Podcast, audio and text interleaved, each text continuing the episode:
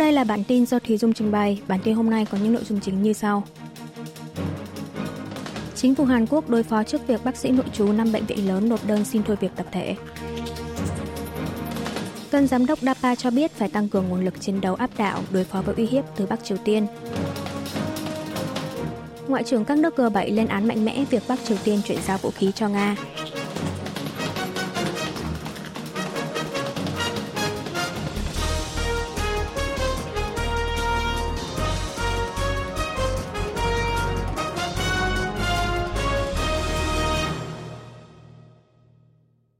Chính phủ Hàn Quốc đối phó trước việc bác sĩ nội trú năm bệnh viện lớn tại Seoul nộp đơn xin thôi việc tập thể. Thủ tướng Hàn Quốc Han Đốc-su ngày 19 tháng 2 đã chủ trì hội nghị các bộ trưởng liên quan để đối phó với hành động tập thể của ngành y tế nhằm phản đối kế hoạch tăng chỉ tiêu tuyển sinh trường y của chính phủ. Thủ tướng cho biết chính phủ sẽ vận hành phòng cấp cứu tại 409 cơ sở cấp cứu trên toàn quốc 24 trên 24 giờ, đảm bảo không để xảy ra trở ngại nào đến tình trạng khám chữa bệnh – 97 bệnh viện công cộng sẽ kéo dài thời gian thăm khám trong ngày thường, cũng như triển khai khám chữa bệnh vào cuối tuần và ngày nghỉ lễ. 12 bệnh viện quân y cũng sẽ mở cửa để khám và điều trị cho người dân thường, phòng cấp cứu và mở rộng thăm khám cho bệnh nhân ngoại trú trong trường hợp cần thiết. Chính phủ có kế hoạch sẽ cho phép việc khám chữa bệnh từ xa trong thời gian đội ngũ bác sĩ nội trú nghỉ việc tập thể.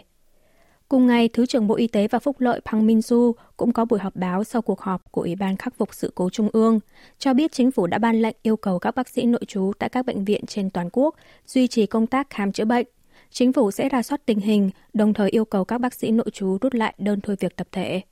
Trước đó, Hiệp hội Bác sĩ Nội trú Hàn Quốc cho biết toàn bộ bác sĩ nội trú của 5 bệnh viện lớn gồm Bệnh viện Đại học Quốc gia Seoul, Bệnh viện Asan Seoul, Bệnh viện Severance, Bệnh viện Samsung Seoul và Bệnh viện Thánh Mẫu Seoul đã nhất trí nộp đơn xin nghỉ việc tập thể đến ngày 19 tháng 2 và bắt đầu ngừng làm việc tại các bệnh viện từ 6 giờ sáng ngày 20 tháng 2. Tân giám đốc DAPA cho biết phải tăng cường nguồn lực chiến đấu áp đảo đối phó với uy hiếp từ Bắc Triều Tiên. Tại lễ nhậm chức ngày 19 tháng 2, tân giám đốc cơ quan quản lý chương trình mua sắm quốc phòng Hàn Quốc DAPA Sok Chong Kun, đề cập tới môi trường đối ngoại hiện nay như mối đe dọa từ Bắc Triều Tiên và cuộc chạy đua bá quyền giữa các cường quốc quanh bán đảo Hàn Quốc. Chiến tranh Nga-Ukraine và chiến tranh Israel-Hamas vẫn đang kéo dài. Giám đốc Sok nhấn mạnh việc Hàn Quốc sở hữu được một hệ thống vũ khí nhanh chóng và hiệu quả, hỗ trợ tăng cường nguồn lực chiến đấu áp đảo là điều hết sức quan trọng – Việc đẩy mạnh một cách vượt bậc hệ thống phòng thủ ba trụ cột, hệ thống vũ khí phối hợp có người lái và không người lái trên nền tảng trí tuệ nhân tạo, đối phó với chiến trường tương lai, và việc tăng cường sức mạnh chiến đấu không gian là những yêu cầu cấp thiết trong thời điểm hiện nay. Trong thời gian tới, DABA phải tiếp tục xúc tiến hệ thống mua sắm quốc phòng một cách nhanh chóng và linh hoạt.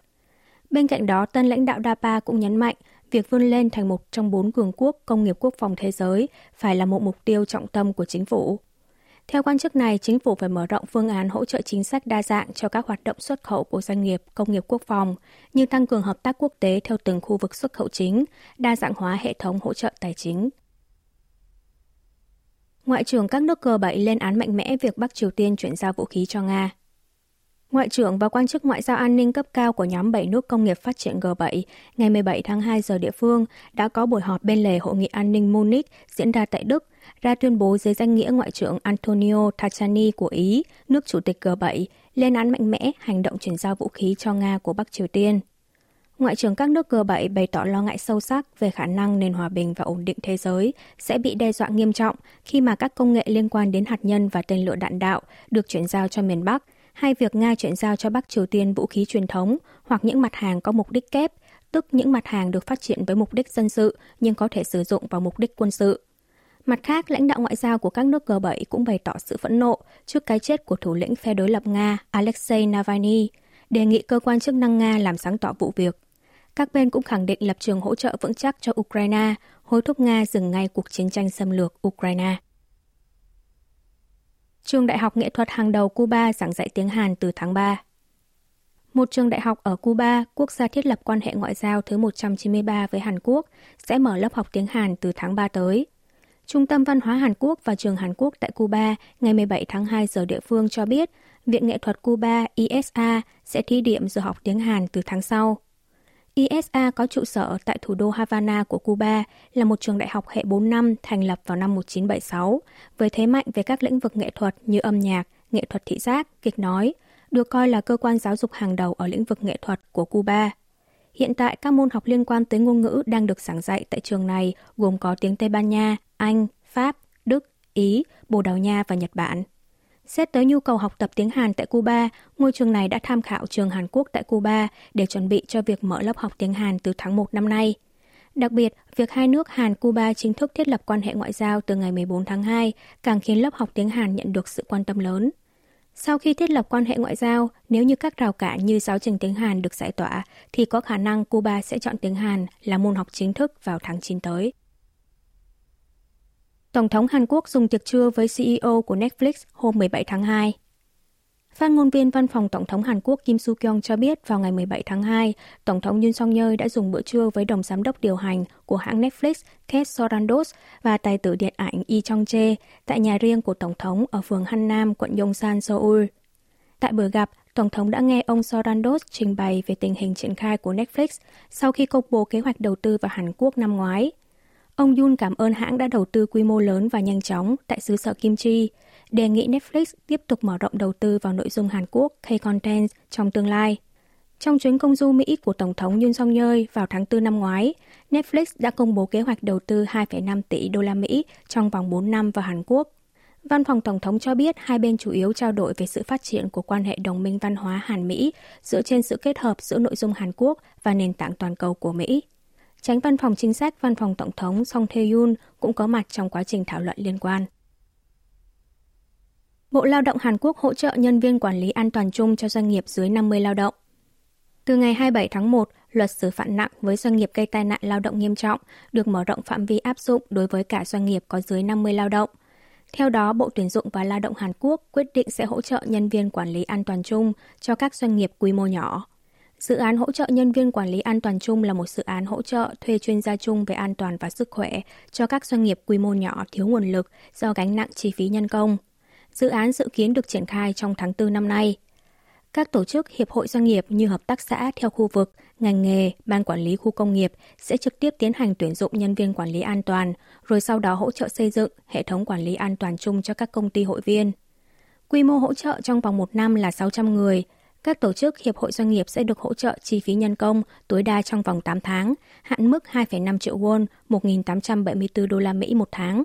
Bộ Tuyển dụng và Lao động kỳ vọng dựa trên sự hiểu biết về đặc thù ngành nghề và chuyên môn cao, các nhân viên quản lý an toàn chung sẽ hỗ trợ tư vấn sâu cho doanh nghiệp dưới 50 nhân viên trong việc đánh giá rủi ro và xây dựng hệ thống phòng ngừa tai nạn lao động. Hai vận động viên trượt băng tốc độ Hàn Quốc cùng đứng đầu bảng xếp hạng nam nữ thế giới. Tại vòng chung kết nội dung 1.000m nam giải vô địch trượt băng tốc độ vòng ngắn thế giới 2023-2024 do Liên đoàn trượt băng quốc tế tổ chức tại thành phố Gdansk của Ba Lan vào ngày 19 tháng 2, vận động viên Park Ji-won của Hàn Quốc đã xuất sắc vượt qua người đồng đội Kim Kon-u để cán đích đầu tiên với thành tích 1 phút 28 giây 193, giành huy chương vàng. Trước đó, Park Ji-won cũng giành ngôi vị quán quân trong phần chung kết nội dung 5.000m tiếp sức nam cùng với các đồng đội là Kim Kon-u, Chang Song-u và Kim Tae-song. Với một huy chương vàng, một huy chương bạc tại giải đấu lần này, Park Ji-won đang giành tổng điểm 1.071 điểm, xếp thứ nhất trên bảng xếp hạng thế giới dành cho nam, cao hơn vận động viên Stephen Duvois, người Canada, 19 điểm. Trong năm ngoái, Park Ji-won là chủ nhân đầu tiên của quả cầu pha lê, dành cho cầu thủ xếp hạng cao nhất trong mùa giải. Trong mùa giải lần này, Park tiếp tục giành được 5 huy chương vàng, 2 năm liên tiếp giành được quả cầu pha lê, khẳng định đẳng cấp số 1 thế giới. Cũng tại giải đấu trên, vận động viên Kim Ki Lee của Hàn Quốc đã giành được hai huy chương bạc ở các nội dung 1.000m nữ và 3.000m tiếp sức nữ. Với 7 huy chương vàng trong mùa giải năm nay và thêm 2 tấm huy chương lần này, cô giành tổng điểm 1.211 điểm trên bảng xếp hạng thế giới, đứng đầu trong số các nữ vận động viên, lần đầu tiên giành được quả cầu pha lê. Hang Bundokche ở huyện Yongwol, tỉnh Gangwon được công nhận là di sản thiên nhiên quốc gia. Cục Di sản Văn hóa Quốc gia Hàn Quốc ngày 19 tháng 2 công bố quyết định công nhận hang Bundokche thuộc huyện Yongwol, tỉnh Gangwon là di sản thiên nhiên quốc gia với giá trị cao về mặt giáo dục và học thuật. Hang động này là hang đá vôi có chiều dài khoảng 1,8 km, được phát hiện trong quá trình thi công đường hầm Bundokche thuộc địa bàn huyện Yongwol vào năm 2020. Trong hang có nhiều thạch nhũ với hình thù khác nhau như cụt đá, măng đá, các cấu trúc trầm tích có hình dáng, kích thước to nhỏ đa dạng. Mặt khác, Cục Di sản Văn hóa Quốc gia cùng ngày cũng công nhận thắng cảnh quốc gia đối với chùa Pui Cap, Phật Giáp, ngôi chùa cổ nghìn năm tuổi ở huyện Yong Quang, tỉnh Nam Sơn La và cảnh quan núi non tươi đẹp xung quanh chùa.